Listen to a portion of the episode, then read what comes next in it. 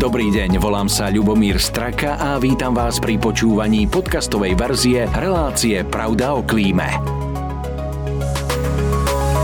Reklamným partnerom tejto relácie je spoločnosť Veolia. Staráme sa o svetové zdroje.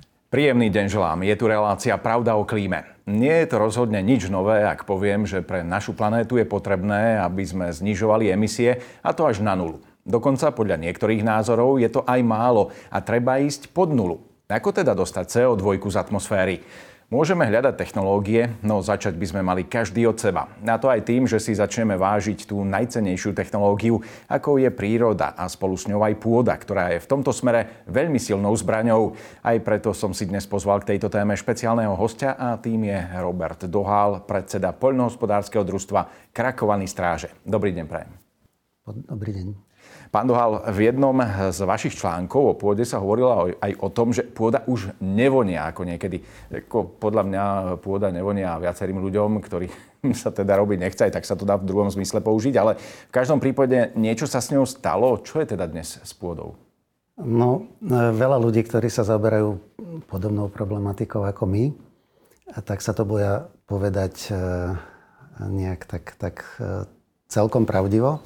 A ja teda stále tvrdím, že to, ako, ako vidíme dneska, čo nám spôsobujú erózie, to predovšetkým tak, pôda je priam v apokalyptickom stave. Samozrejme, že väčšina polnohospodárov so mnou nebude súhlasiť, ale e, to, či vonia alebo nevonia, určite mikrobiológovia a ľudia, ktorí sa týmto zaoberajú, vedia vysvetliť, prečo. Ale e,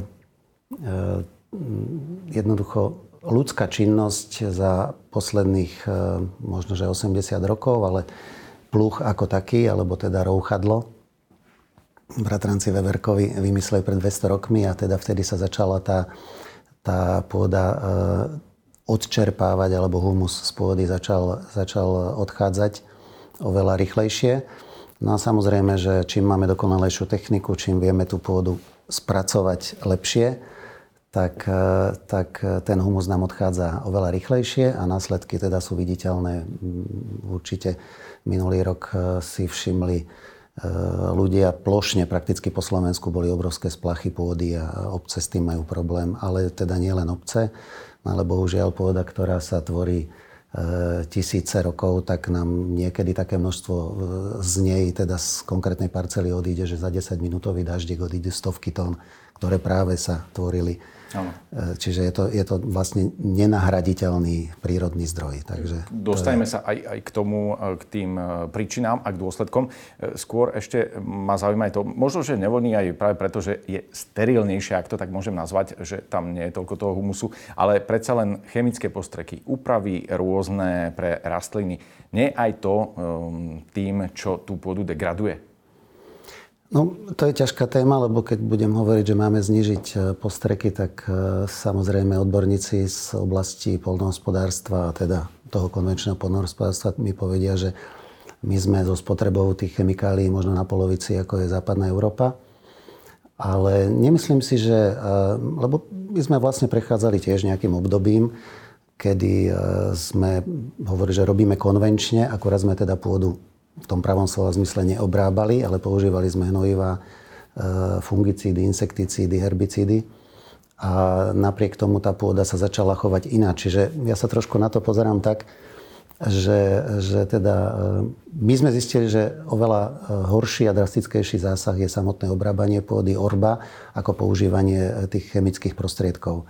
Ale ako my sme klesli, dneska nepoužívame fungicídy, nepoužívame insekticídy, umelé hnojivá, takže samozrejme, že som za to, aby sa veci, ktoré tá pôda a príroda nepotrebuje, priam sú teda škodlivé, mali znižovať, aby sa racionálne s nimi s nimi nakladalo a zvažovali sme teda, či je to potrebné alebo nie. Áno, ak hovoríte o tej orbe, tak presne e, starým spôsobom e, sa nechávala ležať pôda úhorom. Myslím, že tri roky to boli, že sa dva sadili a jeden sa nechávala ležať úhorom. Dnes dá sa to ešte zabezpečiť pri tejto konzumnej spoločnosti, aby vôbec sme si tú pôdu nevšímali jeden rok a nechali ju oddychovať? Ja si myslím, že je to ťažké.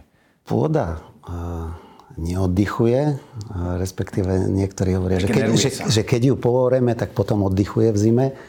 ale, ale ľudia, ktorí teda robia s regeneratívnym polnohospodárstvom, tak e, vedia, že teda čo je najdôležitejšie pre tú pôdu, aby sa regenerovala a to je vlastne trvalý pokryv rastlinami, e, stále živé korene a teda následne na to, čo, čo všetko, čo súvisí s tým, že teda keď sú stále živé korene, tak tam stále prebieha život, množia sa mikroorganizmy, E, prebieha mykoríza, a čiže doplňujú sa živiny.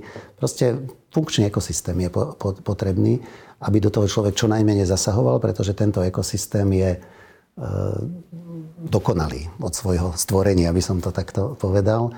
A mm, človek je lepšie, keď do toho zasahuje, alebo zasahuje čo najmenej. Ano, lebo tak ako každý systém, e, každý ekosystém na svete je e, najdokonalejší alebo najlepšie funkčný, keď do neho človek nezasahuje. Takže my hľadáme tú mieru toho zasahovania. Že? Áno. A, to, a toto už je to regeneratívne hospodárstvo, ako by sme to mohli nazvať tým pojmom? 10 ehm, rokov sme sa tomu venovali a že sa to volá regeneratívne polnohospodárstvo som sa dozvedel až niekedy v auguste minulého roku, keď som si pozrel prednášku od eh, Gabea Browna, to je asi najznámejší eh, regeneratívny farmár na svete, 23 rokov to robí niekde v Severnej Dakote. A Tie zásady regeneratívneho polnohospodárstva sú prakticky štyri veľmi jednoduché. To je ten no-till, alebo teda e, systém priamej sejby, čiže, čiže nespracovávame pôdu. Druhý je práve ten trvalý pokryv celoročne, ako je to len možné, aby tá pôda bola zakrytá, pretože aj, aj v prírode nevidíte nikde e, nahú pôdu. Áno, ako ju necháte na pokoji, tak za chvíľku sú tam buriny a proste trávy a rôzne, čiže, čiže nechať prírodu nech, nech, nech to tvorí, takže jej vieme trošku pomôcť, že zasejeme zámerne niektoré napríklad strukoviny, aby sme jej troška rýchlejšie dodávali živiny alebo vracali. Tretí, tretia tá zásada je teda práve nepoužívať fungicídy, insekticídy a umelé hnojivá. A štvrtá je, e, volá sa to, že holistická alebo regeneratívna pastva zvierat na tých parceliach. To samozrejme nemá každý možnosť, lebo živočišnú výrobu robí možno, že dneska 25% polnohospodárov, ale ako alternatíva k tomu je používanie kompostov, čo my robíme. Čiže e, mám si to predstaviť tak, že v podstate vy sejete, e, napríklad ak si zoberieme nejaké obiloviny, tak sejete ich priamo do trávy? Čiže oni rastú v tráve a potom asi pri zbere alebo pri výslednom produkte, tak ten chlebík má takú dobrú trávovú dochuť, nie? to by som takto presne nenazval, ale trošku, že pre takú predstavivosť, keď cez žatvu pokosíme pšenicu a po pšenici väčšinou dávame kukuricu, čiže to vedia ľudia, že kukurica sa seje až na budúcu jar. No a aby teda tá pôda nezostala len tak na pospas a nejaké strnisko, je tam síce trošku tých zbytkov po tej pšenici, možno 4-5 tón na hektár, ale my sa snažíme hneď do toho strniska zasiať e, Eh, tú zmes medziplodín, hrách, jednoduché horčica, reďkovka, eh, alebo teda reďkovka olejná sa to volá eh, správne. Proste niečo, čo tvorí veľkú hm, biomasu nadzemnú, ale predovšetkým podzemnú. Obrovské korene. Facelia je veľmi dôležitá, hovoria odborníci, že, že tie rastliny sú, sú teda dobré a keď sa preferujú v tých medziplodinách, ktoré sú medonosné, podporujeme diverzitu nad pôdou a včeličky a tak ďalej. No a tie, ktoré sú najviac medonosné, para, para, teda paradoxne, alebo možno, že aj logicky, e, najviac tvoria toho tzv. tekutého uhlíka alebo uhlohydrátov a vlastne doplňujú energiu e, aj do tej e, pod, podzemnej časti, alebo teda pod, do pôdy. Takže to, toto je vlastne taký ten zámer. No a táto medziplodina, my to robíme teda tak, aby sme ju nemuseli ukončovať na jar herbicídom. Čiže tam tieto, táto zmes medziplodín u nás to vyzerá tak, že ešte na Vianoce nám tam kvitne, pokiaľ nezamrzne e, tá facélia, horčica, reďkovka a tak ďalej, až kým to nezakrie sneh. No a teraz o tomto čase pred mesiacom to už bolo teda vymrznuté, suchučké a do toho sa priamo zase je kukurica. A... Napríklad, alebo slnečnica, alebo soja. Áno. A e, čo sa e, týka e, tých samotných rastlín alebo toho osiva, hovorí sa aj o tom, že stále sa nejakým spôsobom upravuje, nemusí to byť genetický, môže to byť krížením alebo nejakými takýmito. Nie sú už tie rastliny také agresívnejšie voči tejto pôde? Alebo ako, ako to vnímate, že súčasné osivo oproti tomu predchádzajúcemu, zmenilo sa aj osivo v niečom a nie je teda, neberie e, z tej zeme viac ako inokedy? Tak šlachtenie úzko súvisí teda, alebo to, to je, podstata je genetika. Určite je to úžasná veda ktorá nám pomáha nasítiť e, ľudstvo a, a šlachtiť e, odrody, ktoré, ktoré nie sú náchylné, treba na určité choroby a tak ďalej. Paradoxne ale je, je e, jedna časť, ktorú teda aj my sledujeme, že väčšinou tých plodín, ktoré sa u nás pestujú, alebo teda v našom miernom pásme, tak sa šlachtia na vhodnosť na priemyselný zber, alebo teda kombajnový zber, vhodnosť pre nejaký potravinársky priemysel a samozrejme, určite ľudia vedia, že vola kedy treba nebolo toľko intolerancií na, na, na lepok. A s týmto to súvisí. Áno, šlachtia sa e, e, pšenice, ktoré sú, z ktorých sa lepšie vyrobí nejaká, nejaká cestovina, proste chlieb alebo tak. Sú až prešlachtené. Ale, ale je, je tam toho asi moc, keď tých, tých intolerancií nám stúpa. Takže na toto určite do budúcna je, je dobré sa pozrieť, aby to boli aj zdravšie potraviny nie len teda e, vhodnejšie pre priemysel. E, ja sa ešte vrátim k tomu, vy ste spomínali, že, že sadíte, teda vysadíte po tých obilovinách napríklad hrach, potom vy teda aj niekoľkokrát e, zberáte potom tú úrodu. Ten hrach je aj kvôli tým plodinám? Alebo... To som nevysvetlil. Tie medziplodiny, ktoré sa tam zasejú, vlastne v strede leta niekedy, samozrejme trošku podľa počasia, keď, keď pozeráme nálady nový, že už nám pôjde nejaký dáždik, tak zase sa niekedy začiatkom v strede augusta do toho strediska teda tá, ten, ten mix tých medziplodín a to sa nezberá. Áno, to tam všetko teda zostáva tým, že to vlastne vymrzne, ale najpodstatnejšie je, že potiahneme ten život v pôde čo najdlhšie na jeseň až do zimy a teda to, čo sa deje v pôde, to je asi ten, ten, ten zázrak E, ktorý, a tá diverzita, ktorú tam podporujeme, ktorá potom samozrejme od nej sa vlastne odvíja všetká diverzita na povrchu vody. Čiže na to sa možno trošku zabúda pri tých ekologických debatách alebo debatách o ekologických témach, ktorých ja to tak sledujem, že o pôde sa hovorí veľmi máličko, možno 5% všetkého toho času, ale myslím si, že tá pôda je v tom kľúčová a a malo by sa o nej možno hovoriť 80% a o tom, že je niekde hodená 5 fľaša, čo vidí samozrejme každý, to sú ľahké témy a zrozumiteľné, ale mm, není to tak dôležité ako to, aby teda pôda žila, aby sa vedela vďaka tomu, že je tam život brániť proti eróziám, aby dávala úrodu napriek tomu, že do nej nenasypeme 300-400 kg umelých hnojív. Čiže ekosystém, keď je funkčný, každý funkčný ekosystém je súčasne prebytkový. To znamená, že nie je pravda, že keď nebudeme hnojiť pôdu, e, takže bude vyčerpaná a proste áno, bude, pokiaľ ju budeme orať. Ako náhle ten ekosystém necháme na pokoji, tak je prebytkový natoľko, proste vie produkovať sám živiny a život v tej pôde, že si môžeme kľudne zobrať tých 10 tón kukurice alebo 7 tón pšenice z tej pôdy a tých živín tam zostane viacej, ako tam bolo pred rokom. Na to máme dôkazy UXU berie. Každých 6 rokov u nás zorky pôdy nám fosfora draslých v pôde za 6 rokov stúpolo 20-30%, hoci sme ho tam nedávali už 6-7 rokov.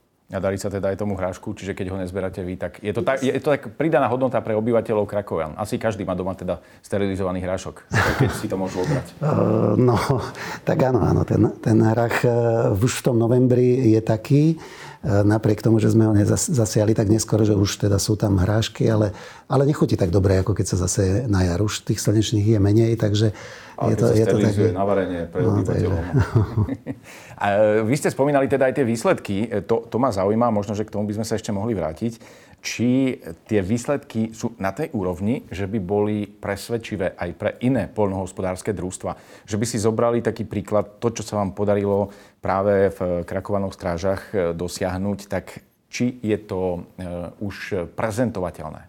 Určite je, však my zverejňujeme, nebránime sa, komunikujeme cez, cez médiá. E, naše, od, u tých troch základných plodín, čo je vlastne hrach, lebo hrach nesejeme len do tých medziplodín, ale ako hlavnú plodinu, po kukurici predovšetkým.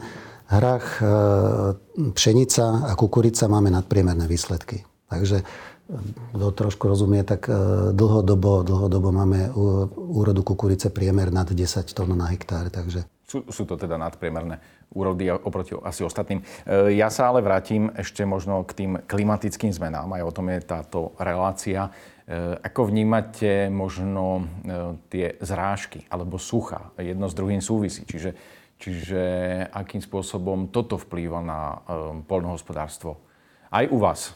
No voda je vlastne to, ten, ten, tá druhá najväčšia téma po pôde a úzučkosť spolu súvisia. My sme posledné dva roky robili tzv. Štefan Valo, známa mediálne osobnosť, ktorá bojuje za zadržiavanie vody e, v krajine, predovšetkým v lese, ale robil, robil infiltračné skúšky u nás.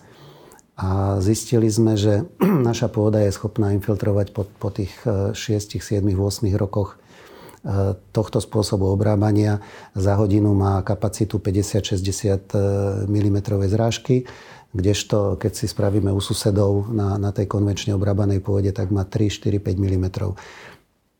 Logicky každý si predstaví, keď príde rýchla zrážka, že padne 20-30 mm za 10 minút, tak koľko asi otečie od nás tej vody, možno 2, 3, 4, 5 kdežto na tej konvenčne obrábanej pôde odtečie 90% A ze sebou berie samozrejme tú pôdu potom, ktorá... Čiže eh, ja to tak volám, keď, keď teda eh, hovoria oponenti, že pôdu treba kvalitne pripraviť na sejbu. Možno, ale dneska máme technológie, ktoré toto vôbec nevyžadujú, sú schopné zasiať absolútne bez prípravy pôdy. Tá pôda je pripravená predovšetkým na tieto prívalové zrážky a na erózie. Áno, čiže, čiže je to zároveň aj ochrana e, tej samotnej pôdy a e, OK, ak to na záver teda celé počiarkneme a ščítame, dá sa teda robiť dnes poľnohospodárstvo ekologicky? To ste ukázali, že sa dá, ale zároveň so ziskom? Asi áno, keď hovoríte, že máte nadpriemernú výnosnosť. No primárne trošku e, poviem ináč, e, aby som ešte dopovedal tú predchádzajúcu tému aby si to ľudia predstavili, že koľko vody sa vlastne u nás zadrží. My keď, my keď spočítame tie e, prívalové zrážky, ako sú frekvencie, frekvencia ich je od mája do, do toho septembra a zistili sme, že my vlastne zadržíme na ten 1 m štvorcový o 100 litrov vody viacej ako na konvenčne obrábanej pôde, čo je 1000 metrov kubických na 1 hektár. Takže keď si zrátate, aká je, koľko je ornej pôdy na Slovensku, koľko s nej je len aspoň na minimálnych kopcoch, tak môžeme počítať vodozádržnú kapacitu Slovenska, ale skutočne pravda je niekde inde. Takže odborníci si ľahko vypočítajú, boli u nás zo Slovenskej akadémie ved, z, z výskumných ústavov, z, z Slovenského vedrometeorologického ústavu, vodohospodársky podnik, videli to a viac menej nad týmto sa treba zamysleť. Ano, že teda podporiť ten iný spôsob hospodárenia a, a budeme mať možno, lebo cez tú pôdu nám voda vsiakne, No a potom máme však samozrejme vodné zdroje, všetky sú pod zemou, no tak potom majú trošičku inú výdatnosť, ako keď teda hospodárime takto. Čiže je asi to, toľko k tomu. No. Áno, je to unikátna metóda a v každom prípade vychádza z prírody a z tej prírody by sme sa mali mnohí učiť. Pán Dohal, ja vám veľmi pekne ďakujem za to, že ste prijali moje pozvanie. Ďakujem, že ste odpovedali na otázky, je veľmi zaujímavé odpovede. A teda želám všetko dobré, nech sa darí. Pekný Ďakujem. deň. Rovnako ďakujem za pozornosť aj vám a teším sa na ďalšie vydanie relácie Pravda o klíme. Majte sa pekne. Reklamným partnerom tejto relácie je Veolia Energia Slovensko.